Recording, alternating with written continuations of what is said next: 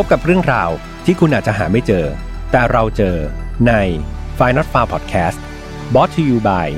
ใหม่สกินแคร์จากศรีจันทร์ Skin Moisture Burst Series ตุนน้ำลึก ล็อกผิวฉ่ำนาน 72 ชั่วโมง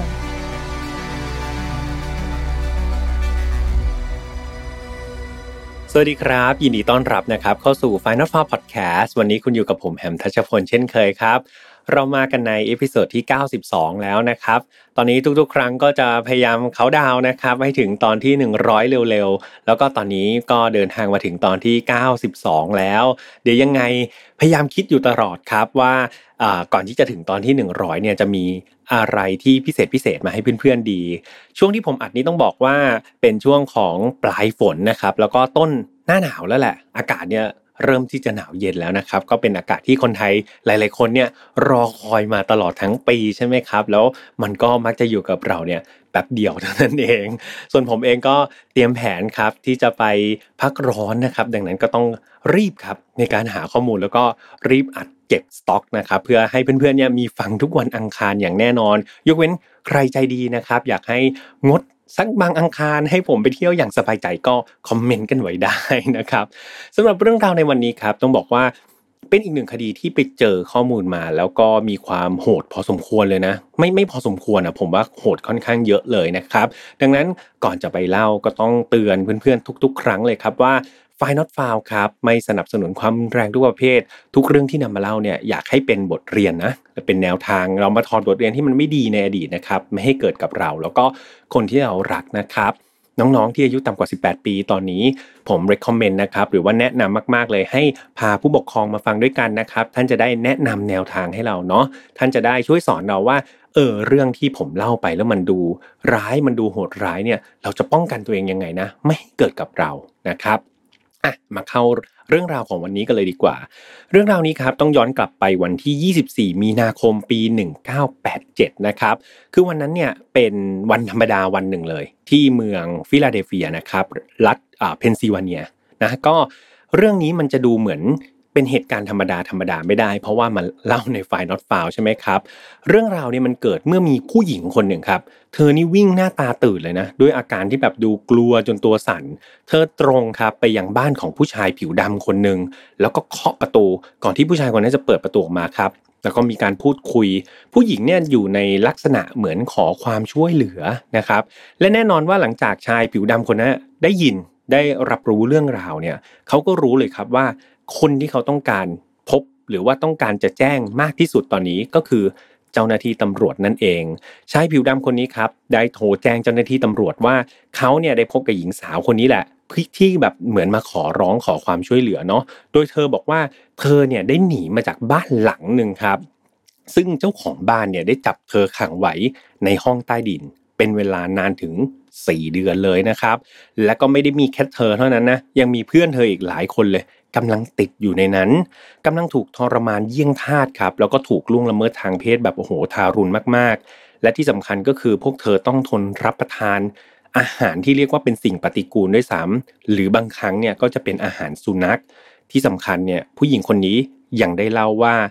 ได้มีหญิงสาวบางคน ถูกฆาตกรรมครับ ในบ้านแห่งนั้นนั่นแหละ และเนื้อของเหยื่อที่ถูกฆาตกรรมเนี่ยก็ถูกนำมาปรุงครับ เพื่อให้กับเหยื่อที่ยังมีชีวิตอยู่เนี่ยรับประทานเข้าไป แน่นอนว่าฟังเรื่องราวแบบนี้มันโหดมากใช่ไหมครับ มันโหดเกินที่มนุษย์คนหนึ่งจะทำกับเพื่อนมนุษย์ด้วยกันเนาะซึ่ง เอาจริง ๆ ตอนแรกเนี่ยเจ้าหน้าที่ตำรวจเนี่ยก็ไม่เชื่อครับว่าเฮ้ยมันจะมีเหตุการณ์ที่แบบโหโหดร้ายทารุณขนาดนี้ แต่ด้วยความที่เขาเป็นตำรวจยังไงได้รับแจ้งเรื่องมาเนี่ยก็ต้องเข้าไปทำการตรวจสอบที่บ้านหลังดังกล่าวนะครับเมื่อเจ้าหน้าที่ตำรวจเนี่ยไปถึงก็ได้พบกับเจ้าของบ้านครับ แล้วก็ได้ทำการตรวจสอบเนาะภายในบ้าน สิ่งที่พวกเขาพบเนี่ย มันไม่ต่างจากสิ่งที่ผู้หญิงคนนั้นได้เล่าเลยครับ มีหญิงสาวผิวดำอีก 3 คนครับ ที่อยู่ในสภาพที่เรียกว่าแบบอิดโรยมากๆเนาะถูกคุมขังอยู่ในห้องใต้ดินที่มันเหม็นอับมากๆ พวกเธอสองคนครับคือมี 3 คนเนี่ยสองคนเนี่ยถูกล่ามด้วยโซ่ที่เท้านะครับเป็นเหมือนโซ่ตรวนนักโทษอย่างนี้แหละ แล้วก็เนื้อตัวนี่แบบสกปรกมอมแมมแบบผอมโซครับยังกับแบบเนื้อติดกระดูกอะไรประมาณนี้เลย และอีกหนึ่งคนครับ โชคร้ายกว่าคนอื่นเนาะเพราะว่าเธอเนี่ยถูกสวมทั้งกุญแจมือ และก็กุญแจที่เท้าด้วยครับเป็นโซ่ตรวนที่เท้าด้วย แถมยังต้องนั่งอยู่ในหลุมครับมันเป็นลักษณะเหมือนหลุมที่ถูกขุดอยู่ในห้องใต้ดินอีกทีหนึ่งแล้วเธอเนี่ยต้องลงไปนั่งในหลุมนั้นนะครับ อีกจุดหนึ่งที่ไปตรวจสอบเนาะมันจะไม่ตรวจสอบไม่ได้เลยก็คือห้องครัวครับ ในตู้เย็นเนี่ยต้องบอกว่ามีชิ้นส่วนของอวัยวะมนุษย์นะครับ ก็คือท่อนแขนเนี่ย แช่แข็งเอาไว้ ในเตาครับยังมีซากของซี่โครงมนุษย์นะครับกำลังถูกย่างเหมือนย่างทิ้งไว้อะยังมีซากอยู่เลยครับที่เตา แล้วก็ในหม้อเนี่ยหลังจากมีการตรวจสอบครับ มันมีเศษเนื้อของมนุษย์ครับผสมกับอาหารสุนัขเนี่ยติดอยู่เต็มหม้อไปหมดนะครับ นอกจากนี้ยังพบพวกเศษซากเนื้อมนุษย์เนี่ยแบบเรียกว่ากระจัดกระจายอยู่ในห้องใต้ดินแห่งนั้นนะครับ ลักษณะเป็นเนื้อที่แบบปรุงสุกแล้วเนาะแล้วก็แบบ มันคงหกเรี่ยราดอะไรประมาณนี้คำถามคือมันเกิดอะไรขึ้นกันแน่ครับ และคนเดียวเนาะที่จะให้คำตอบเราได้ก็คือเจ้าของบ้านหลังนี้ครับ เรามาทำความรู้จักเจ้าของบ้านสุดโหดคนนี้กันเลยดีกว่า นายคนนี้ครับมีชื่อว่าแกรี่เฮดนิกครับ ซึ่งนายแกรี่เฮดนิกคนนี้มีชื่อเต็มว่าแกรี่ไมเคิลเฮดนิกเดี๋ยวยังไงผมเรียกเขาว่าแกรี่แล้วกันนะครับ แกรี่เนี่ยมันเกิดเมื่อวันที่ 22 พฤศจิกายน ปี 1943 ที่เมืองคลีฟแลนด์ครับ รัฐโอไฮโอ สหรัฐอเมริกา แกรี่เป็นลูกนะครับของคุณไมเคิลแล้วก็คุณแอลเลนเฮดนิก โดยเขาเนี่ยเป็นพี่ชายเนาะ แล้วก็จะมีน้องชายคนหนึ่งที่ชื่อว่าเทอร์รี่ ครอบครัวของเขานี่ก็ไม่ค่อยจะมีความสุขมากนะครับ คือต้องบอกว่าพ่อแม่นี่ทะเลาะกันแทบจะทุกครั้งที่เจอหน้ากันเลยทีเดียว จนแกรี่อายุได้2ขวบเนี่ย คุณไมเคิลแล้วก็แอลเลนที่เป็นคุณพ่อคุณแม่เนี่ยก็ได้ทำการหย่าขาดกันครับ ซึ่งสาเหตุในการหย่าก็คือคุณอเลนคนที่เป็นแม่เนี่ยดันไปมีชู้นะครับดันไปคบชู้กับผู้ชายคนอื่น จนกระทั่งเหมือนติดโรคทางเพศนะครับกลับมาที่บ้าน เรื่องนี้ทำให้คนที่เป็นพ่อครับคุณไมเคิลนี่แบบโกรธมากโกรธเป็นฟืนเป็นไฟ แล้วเขาก็ไปสืบนะครับ จนรู้ว่าชู้ของภรรยาของเขาเนี่ยเป็นผู้ชายผิวดำคนหนึ่งนะครับ นั่นทำให้ไมเคิลเนี่ยแบบกลายเป็นคนที่แบบ เกลียดคนผิวดำเป็นอย่างมากรู้สึกแบบเกลียดเข้าเส้นเลย แล้วเขาก็ได้พร่ำสอนครับให้แกลลี่เนี่ยลูกชายกับเทอร์รี่เนี่ยเกลียดคนผิวดำไปด้วย เมื่อต้องอยู่กับพ่อครับ พ่อก็ทำการเลี้ยงดูเด็ก 2 คนนี้ ลักษณะแบบ very strict ก็คือแบบอยู่ใต้กฎระเบียบมาก ๆ เลยแบบไม่ให้ใครเนี่ยล้ำกฎเด็ดขาดไม่งั้นจะถูกทำโทษอย่างรุนแรงนะครับ ในช่วงที่แกรี่เข้าโรงเรียนเนี่ยต้องบอกว่าผลการเรียนของเขาดีมากๆครับ เขานี่เป็นระดับที่แบบเป็นหัวกะทิของโรงเรียนเลยนะ ก็คือเป็นเด็กเรียนเก่งที่แบบเฉิดฉายมากๆ แต่ว่ามันมีช่วงหนึ่งครับ ที่แกรี่เนี่ยเขาไปประสบอุบัติเหตุก็คือไปตกต้นไม้ จนทำให้เป็นแผลเป็นที่บริเวณใบหน้าเนาะและนั่นเองทำให้เขาเนี่ยถูกเพื่อนๆชอบชอบที่จะล้อครับเป็นตัวตลกแบบเหมือนไอ้หน้าบากอะไรประมาณนี้ก็โดนเพื่อนล้อเพื่อนแกล้ง แต่อย่างไรก็ตามครับ การโดนแกล้งหรือโดนล้อเนี่ยมันก็ไม่ได้ทำให้แกรี่นี่แบบผลการเรียน ตกต่ำเลยนะ การเรียนของเขานี่แบบยังดีมากๆครับ ยังแบบติดแบบระดับ top อยู่ตลอดเวลา ยังมีอีกสิ่งหนึ่งที่แกรี่สนใจนอกเหนือจากการเรียนนะครับก็คือเรื่องของการทหารครับแล้วก็การสงคราม แกรี่นี่ไปซื้อหนังสือครับ หรือไม่ก็เข้าห้องสมุดเนี่ยไปศึกษาข้อมูลเกี่ยวกับสงครามเกี่ยวกับทหารเนี่ยมาอ่านอยู่เป็นประจำเลย แล้วก็นั่นครับมันก็ทำให้ตอนอายุ 14เนี่ยแกรี่ก็เลยตัดสินใจครับที่อยากจะเป็นทหารมากๆนะเขาก็เลย ไปเข้าสอบครับที่สถาบันศึกษาที่ชื่อว่า s t o n t u m Military Academy ครับซึ่งให้อารมณ์แบบโรงเรียนเตรียมทหารแบบบ้านเราอย่างเงี้ยครับก็คือก็เป็นโรงเรียนทหารที่แบบชั้นนำเนาะก็คือคนที่สอบได้ก็ต้องเก่งระดับหนึ่งแหละ ก็ต้องแบบเป็นระดับหัวกะทิหนึ่งมีการแบบสอบวัดผล และแกลลี่ก็ทำได้แบบไม่ยากครับ ก็ได้ไปเข้าโรงเรียนแบบเตรียมทหารของที่นั่นได้อย่างไม่ยากเย็น อย่างไรก็ตามครับ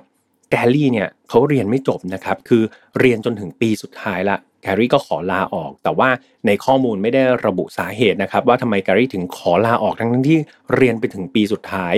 จากนั้นเขาก็ย้ายกลับมาครับพอเขาลาออกจากโรงเรียนเตรียมทหารเขาก็กลับมาเรียนโรงเรียนมัธยมในบ้านเกิดครับ จนกระทั่งแกรี่เนี่ยอายุได้ 17 ปี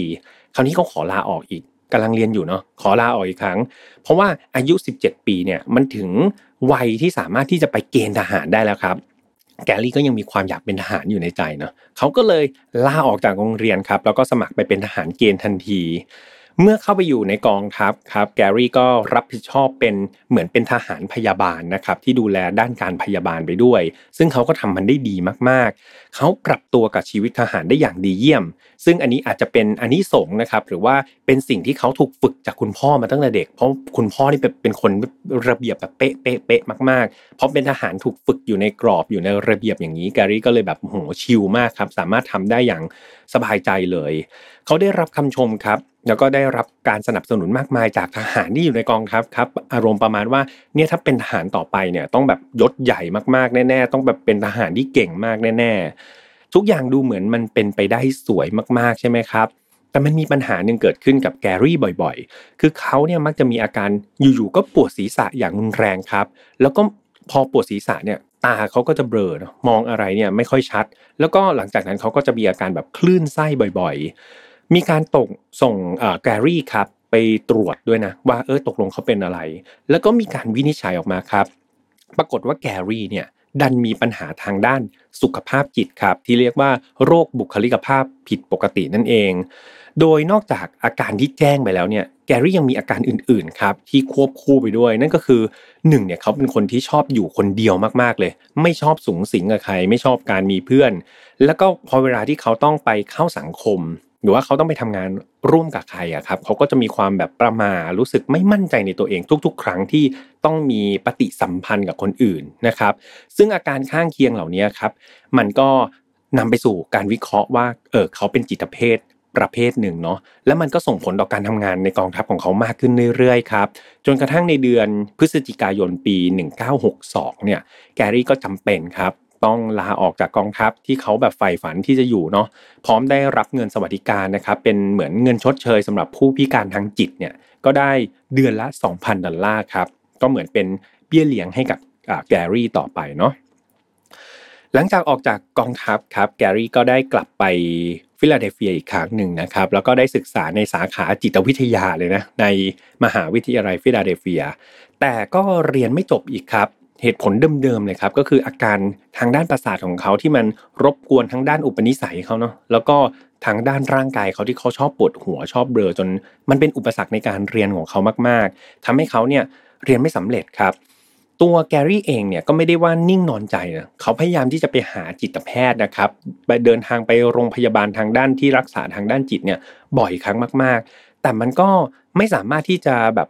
รักษาอาการอะไรของเขาได้ดีขึ้นเลย หลังจากที่เขาเรียนไม่จบเนี่ยเขาก็ไปหางานครับเขาก็เลยเป็นหางานเป็นบุรุษพยาบาล เพราะว่าตอนเขาเป็นทหารใช่ไหมครับเขาก็เป็นทหารทางด้านพยาบาลเขาก็มีความสามารถมี skill ด้านนี้อยู่แหละเขาก็ไปทำงานที่โรงพยาบาลฟิลาเดลเฟีย แต่อาการทางจิตนะครับมันรบกวนแกรี่อยู่ตลอดเวลาเลยครับทำให้เขาเนี่ยทำงานแทบจะไม่ได้เลยเขารู้สึกโหดหู่มากครับ ตอนนั้นแล้วก็ท้อใจเนาะ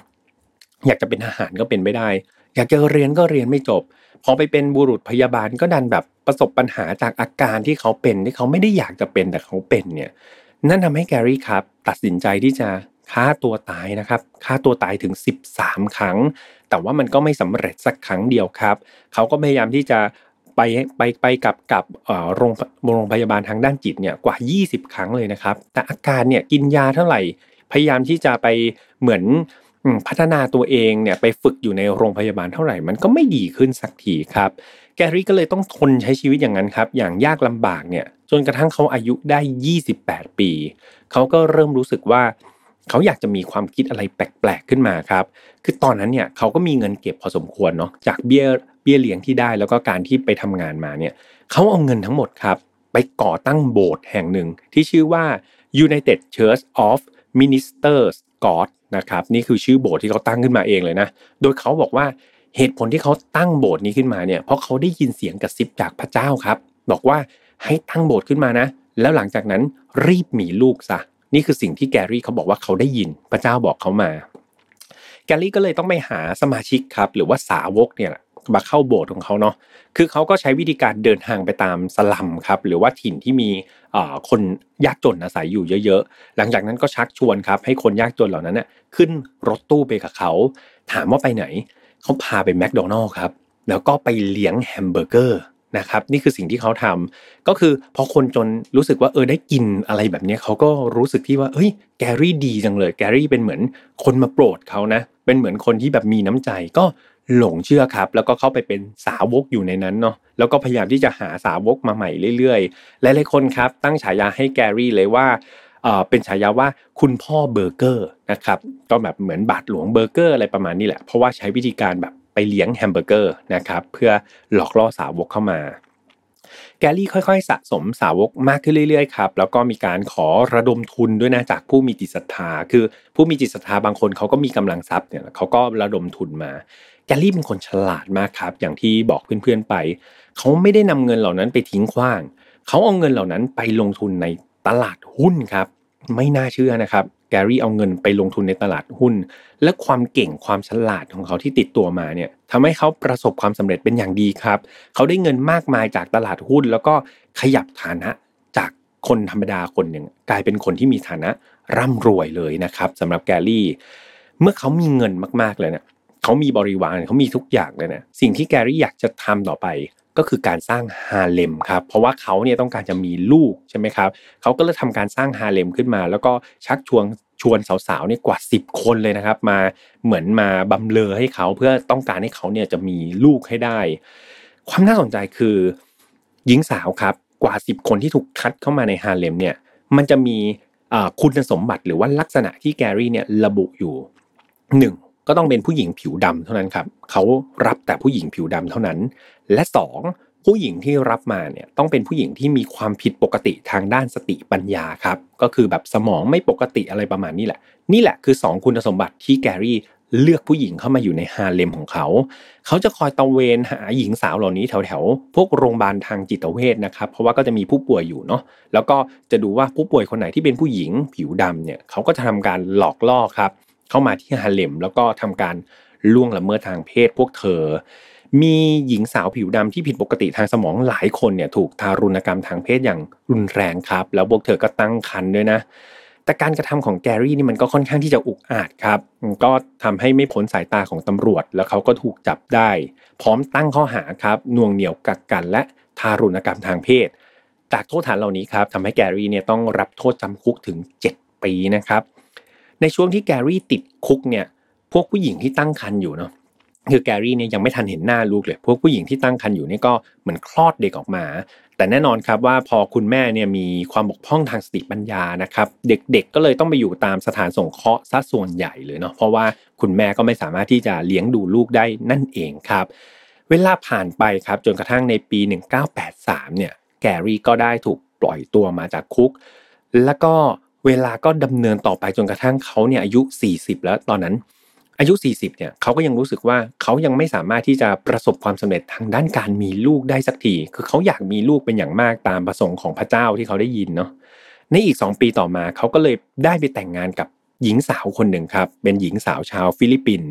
แต่แน่นอนว่า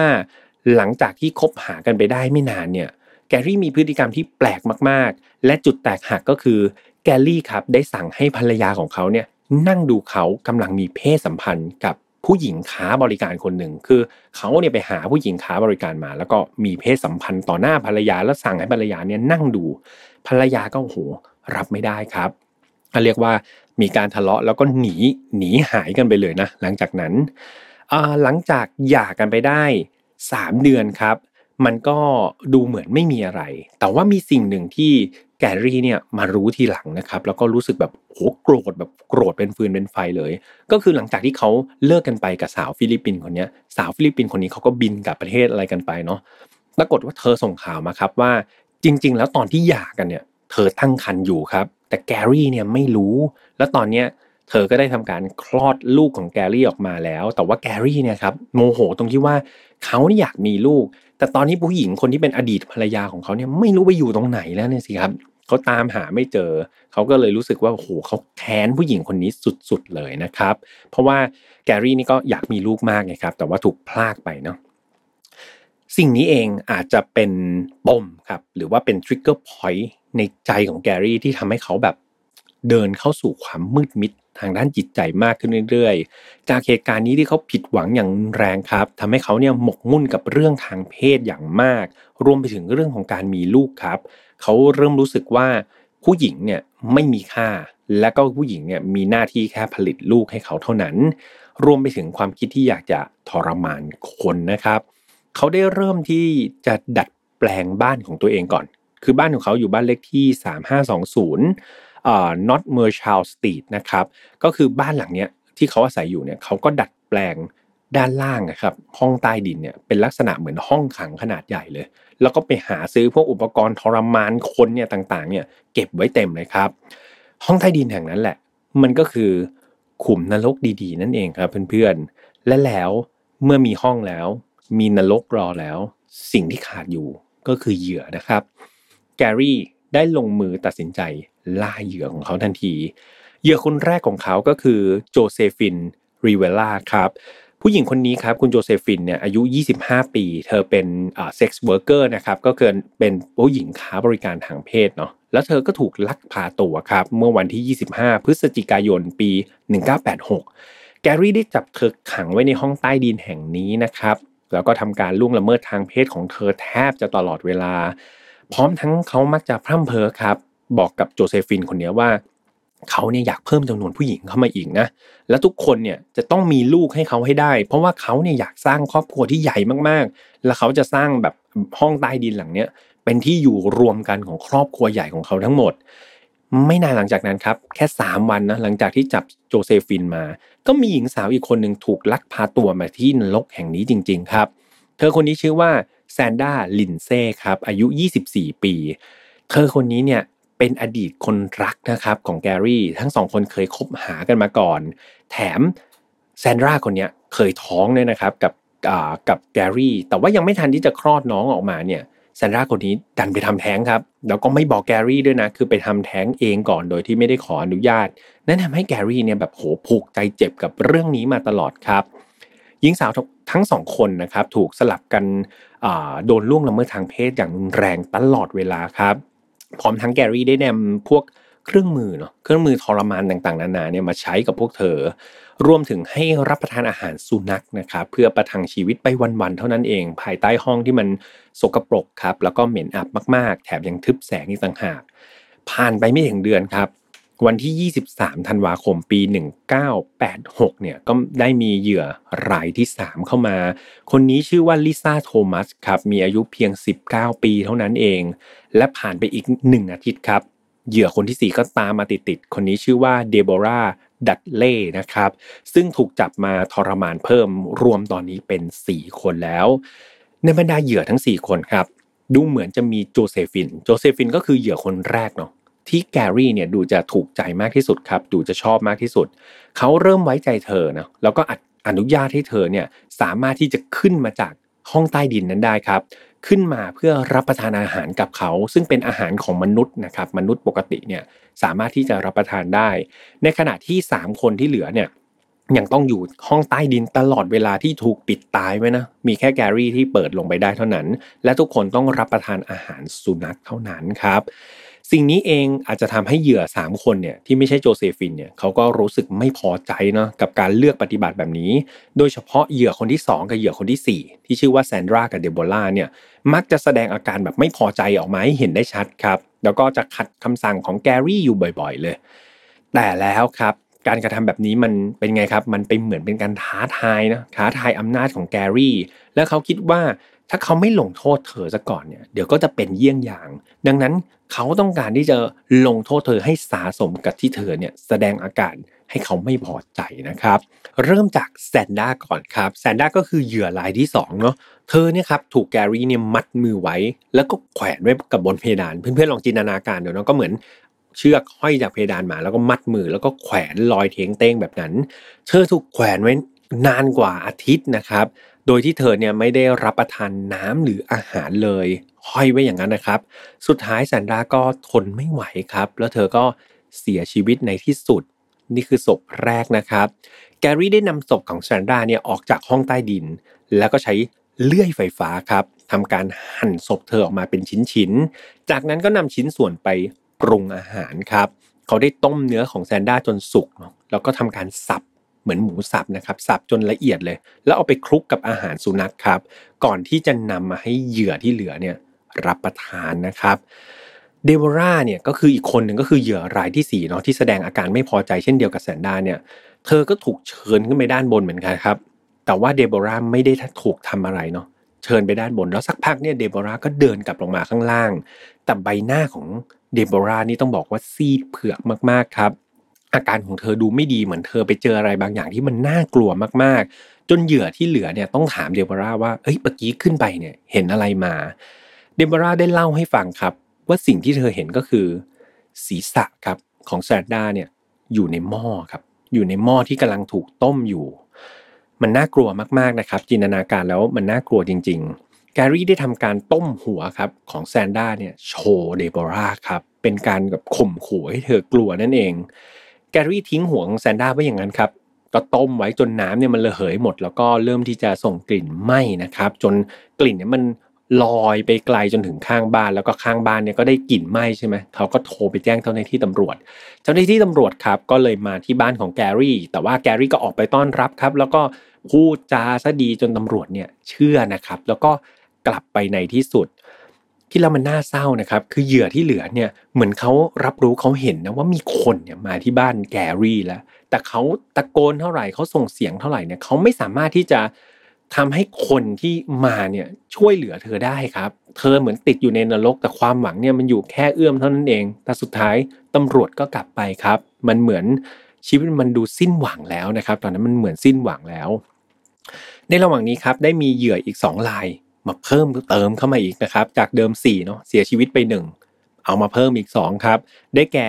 แจ็คเกอลีนแอสกินส์ครับเป็นเด็กอายุ 17 ปีเท่านั้นเองครับ ซึ่งเป็นเหยื่อที่อายุน้อยที่สุดของแกรี่ ตามมาด้วยหญิงสาวอีกคนหนึ่งที่ชื่อว่าแอกเนสอดัมครับอายุ 24 ปี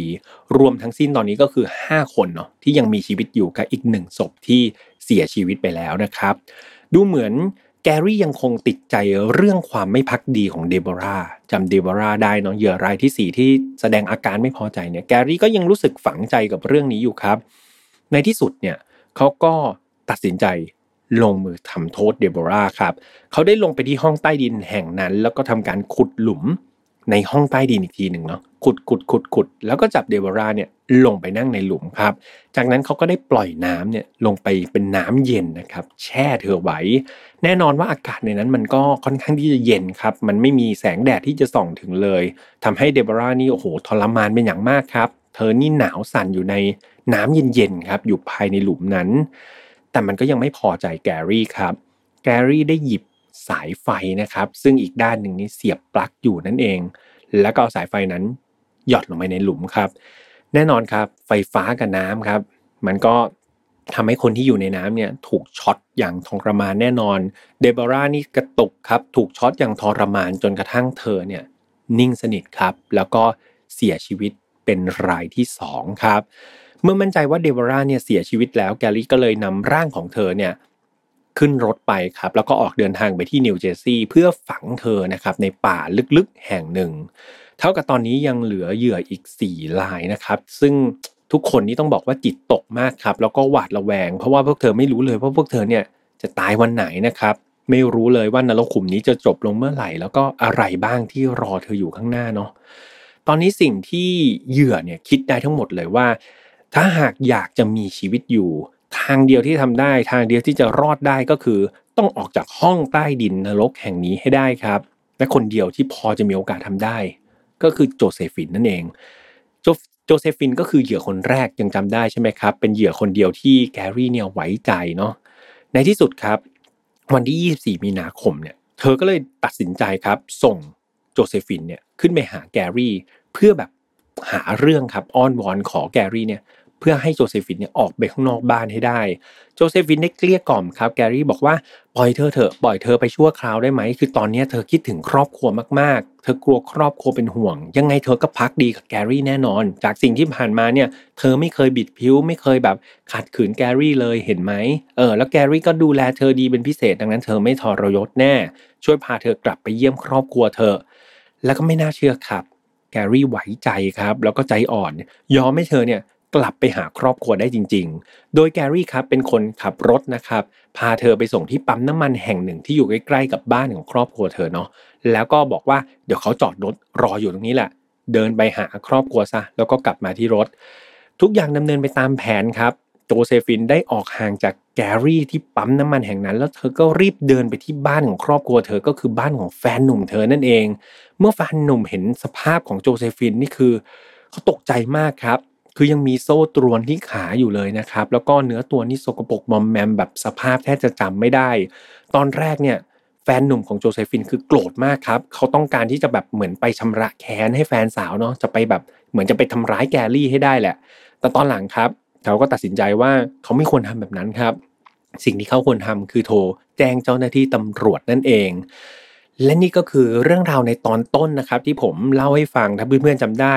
ชายผิวดำคนนั้นที่โทรหาเจ้าหน้าที่ตำรวจ ก็คือแฟนหนุ่มของโจเซฟินคนนี้แหละครับ และหญิงสาวที่วิ่งออกมาขอความช่วยเหลือก็คือโจเซฟิน เหยื่อคนแรกนะครับของนายแกรี่คนนี้นั่นเอง หลังได้รับแจ้งเรื่องครับ เจ้าหน้าที่ตำรวจได้ทำการจับกลุ่มนายแกรี่คนนี้ทันที และก็หลังจากจับกลุ่มได้แบบไม่มีข้อแก้ตัวเนาะ แกรี่ก็ต้องเข้าไปถูกฝากขังนะครับ ก่อนที่จะถูกพิจารณาคดีทางกฎหมายต่อไป ซึ่งต้องบอกว่าตอนที่เขาถูกฝากขังอยู่ในคุกนั้น แกรี่พยายามที่จะฆ่าตัวตายครับ พยายามที่จะเอาพวกผ้าในในเตียงนะครับมาผูกคอแต่ว่าก็ไม่สำเร็จนะครับ มีคนมาช่วยไว้ได้ก่อน สุดท้ายครับนายแกรี่คนนี้ก็ถูกตัดสินประหารชีวิตนะครับจากข้อหาฆาตกรรมแซนด้าแล้วก็ฆาตกรรมเดโบราครับเหยื่อรายที่ 2 กับรายที่4เนาะซึ่งเป็นเหยื่อของเขาเอง โดยในวันที่ 6 กรกฎาคมครับปี 1999 ที่ผ่านมาเนี่ยนายแกรี่คนนี้ก็ถูกประหารชีวิตในมลรัฐเพนซิลเวเนียครับโดยการฉีดยาพิษเข้าสู่เส้นเลือด รวมแล้วนายแกรี่มีอายุได้ 55 ปีครับ แล้วก็แกรี่นี่นับเป็นหนึ่งในสามคนเนาะที่ถูกประหารในรัฐเพนซิลเวเนียนี่แหละ หลังจากที่เขานำโทษประหารชีวิตกลับมาใช้อีกครั้งหนึ่ง ก็เป็นอันจบคดีที่ผมว่าน่าเศร้าครับ แล้วก็น่าหดหู่ เอาจริง ๆ โหดไหม ผมว่าโหดนะ ถ้าจินตนาการแล้วโหดแต่รู้สึกเศร้ามากกว่าน่ากลัวซะอีกครับ รู้สึกว่าเออมนุษย์คนหนึ่งจะมีจิตใจที่ต้องใช้คำว่าเลวทรามทีเดียวครับ ในการทำกับมนุษย์อีกคนหนึ่งได้ ก็เป็นอะไรที่น่าเศร้ามาก ๆ จากความโหดร้ายของนายแกรี่เฮดดิกคนนี้ทำให้เขาเนี่ยถูกหยิบ ยกไปเขียนเป็นหนังสือนะพวกนวนิยายนะครับ หรือว่าถูกนำไปสร้างเป็นสารคดีถูกนำไปสร้างเป็นส่วนหนึ่งของภาพยนตร์ อย่างเรื่องที่มีชื่อเสียงก็คือจะเป็นนวนิยายที่ชื่อเรื่องว่า uh, The Silence of the Lamb นะครับซึ่งเรื่องนี้ก็ถูกนำไปสร้างเป็นหนังด้วยเนาะก็ยังไงเพื่อนๆลองไปอ่านดูครับ มันจะมีเนื้อหาของนายแกรี่หรือว่าวิธีการของนายแกรี่ในการทรมานอยู่นี่แหละ ในการทรมานเหยื่อนะครับอยู่ในหนังสือเล่มนี้ด้วย แล้วก็ยังมีสารคดีครับที่เจาะลึกเรื่องนี้เลยนะครับ ชื่อเรื่องว่า Monster p e a c h e r ครับ ซึ่งคนที่มาให้ข้อมูลในสารคดีเรื่องนี้ก็จะเป็นอสองคนที่เป็นเหยื่อนะครับพอดีหาข้อมูลแล้ว เขาไม่ได้ระบุชื่อนะครับ ว่าเหยื่อสองคนนั้นเป็นใคร แต่ว่าก็เป็นเหยื่อสองคนที่รอดชีวิตจากนายแกรี่นี่แหละ มาเป็นคนให้ข้อมูลแล้วก็ทำสารคดีแห่งนี้ ยังไงถ้าเกิดเพื่อนๆสนใจนะครับ ก็สามารถที่จะไปหาชมกันได้นะครับ หรือว่าไปหาอ่านกันได้ ก็ตามสะดวกได้เลยครับสำหรับวันนี้ครับก็ถือว่าหยิบมาเล่านะครับในตอนที่ 92 แบบพอหอมปากหอมคอเนาะก็หลาย ๆ คนเรียกร้องครับ อยากให้พี่แอมเอาคดีโหด ๆ มาเล่าก็ เอามาเล่าให้นะครับ แต่ว่าก็ไม่ใช่ฟังแต่สะใจนะเพื่อนๆเนาะบางครั้งเราก็ต้องมาดูว่าจากเรื่องนี้เนี่ยเราได้บทเรียนอะไรจากมันนะเราได้ข้อคิดอะไรจากมันเนาะเพราะว่าเราจะเสพแต่เออความรุนแรงหรือไปดูแค่จุดจบ หรือว่าไปดูแค่แรงจูงใจของฆาตกรอย่างเดียวก็ไม่ได้ แต่ว่าประโยชน์ที่ดีที่สุดคือการนำมันมาระมัดระวังตัวเองครับ จะเห็นว่าเหยื่อแต่ละคนเนี่ยเป็นผู้หญิงทั้งนั้นเลยเนาะ แล้วก็คนก่อเหตุก็เป็นผู้ชาย ซึ่งอาจจะใช้วิธีการในการหลอกล่อชักชวนหรือว่าทำอะไรก็ตามแต่ให้เราหลงเชื่อครับ สุดท้ายแล้วเนี่ยบางครั้งมันผิดพลาดแค่ครั้งเดียวนะก้าวผิดแค่ก้าวเดียวเนี่ยมันส่งผลต่อชีวิตไปตลอดกาลนะครับ ดังนั้นก็ดูแลตัวเองดีๆครับ มีสติคิดทุกๆ ครั้งนะครับ เพราะว่าผมเองก็เตือนทุกๆ ครั้งในการใช้ชีวิตว่าห้ามประมาทเด็ดขาดนะครับ จบกันไปแล้ววันนี้สำหรับ Final f i l e ครับ ใครที่ชอบก็ออกอากาศทุกวันอังคารทางช่อง Mission to Pluto เหมือนเดิมครับ ไม่ว่าจะเป็น YouTube Spotify สาวข่าว Podbean Apple Podcast นะครับสำหรับใครที่ชอบ Final f i l e ครับย้ำกันทุกครั้ง เรามีใน Spotify แล้วก็ Apple Podcast นะครับก็สามารถที่จะไป follow ช่องของฝ่ายนอตฟาวไว้ได้เลยก็ฟังกันไปยาวๆเนาะแล้วก็แฟนเพจครับของ Mission to Pluto นะครับตอนนี้ก็มีเพื่อนๆเข้าไปไลค์กันเยอะพอสมควร แถมทีมงานเนี่ยเนี่ยแบบ เรื่องราวคดีในวันนี้ทีมงานเขาก็จะเอาสคริปต์ของพี่แฮมเนี่ยไปเขียนใหม่เลยนะ ให้เป็นบทความแล้วก็น่าอ่านมากๆครับพี่แฮมแชร์ลงไปในกลุ่ม Final Far Family บ่อยๆ แล้วก็ได้รับเสียงตอบรับดีทีเดียวนะครับ ยังไง ฟังแล้วลองไปอ่านอีกทีหนึ่งก็จะได้อีกหนึ่งอัตรสนะครับ แล้วก็เมื่อกี้ที่พูดไปก็คือแฟนฟาแฟมิลี่นะครับ อย่าลืมเข้าไปนะ ตอนนี้กลุ่มเราแตะหลักหมื่นแล้วนะครับ แล้วก็ไม่รู้ว่าวันที่ผมอัดวันที่ผมออกอากาศไปเนี่ยจะมีกิจกรรมแจกของรางวัลกันหรือยังนะครับ ยังไงเข้าไปเนี่ยเข้าไปตัวเปล่า นะครับแต่ออกมาเนี่ยไม่ตัวเปล่าแน่นอนอย่างน้อยๆ ต้องได้มิตรภาพอย่างน้อยๆ ต้องได้ความรู้ อย่างน้อยๆ ต้องได้ข้อมูลอะไรที่เราสนใจเหมือนกัน ยังไงก็เชิญชวนเข้าไปใน Final f i l e Family นะครับดูแลตัวเองดีๆครับอย่างที่บอกไปปลายฝนต้นหนาวแบบนี้ป่วยง่ายทีเดียว อย่าป่วยนะ เพราะว่าป่วยช่วงหน้าหนาวนี่เศร้ามากๆครับเมืองไทยมีหน้าหนาวอยู่สั้นมากๆ ดังนั้น ห้ามป่วยเด็ดขาดครับต้องเก็บแรงไว้ไปเที่ยวกันนะครับส่วนเรื่องไปเที่ยวไม่ห้ามนะครับแบบผมเองก็ไป แต่ว่าที่ต้องระลึกไว้คืออย่ากาดตกครับ อย่าคิดว่าเฮ้ยไม่เป็นไรหรอกฉันฉีดวัคซีน 2 เข็ม 3 เข็มอะไรก็ตามแต่แล้วแบบไม่เป็นไรเป็นครับดังนั้นอย่าประมาทครับ มันอาจจะทำให้เราไม่สบายแค่ไม่สบายก็ไม่ดีแล้ว ดังนั้นดูแลตัวเองดีๆนะครับ เป็นห่วงจริง ๆ แล้วเจอกันใหม่วันอังคารหน้าสำหรับวันนี้ลาไปก่อนนะครับ สวัสดีครับ พบกับเรื่องราวที่คุณอาจจะหาไม่เจอ แต่เราเจอใน f i n a l Far Podcast Presented by สีจัน Skin Moisture Burst Series ตุ่นน้ำลึกล็อกผิวชำนาน 72 ชั่วโมง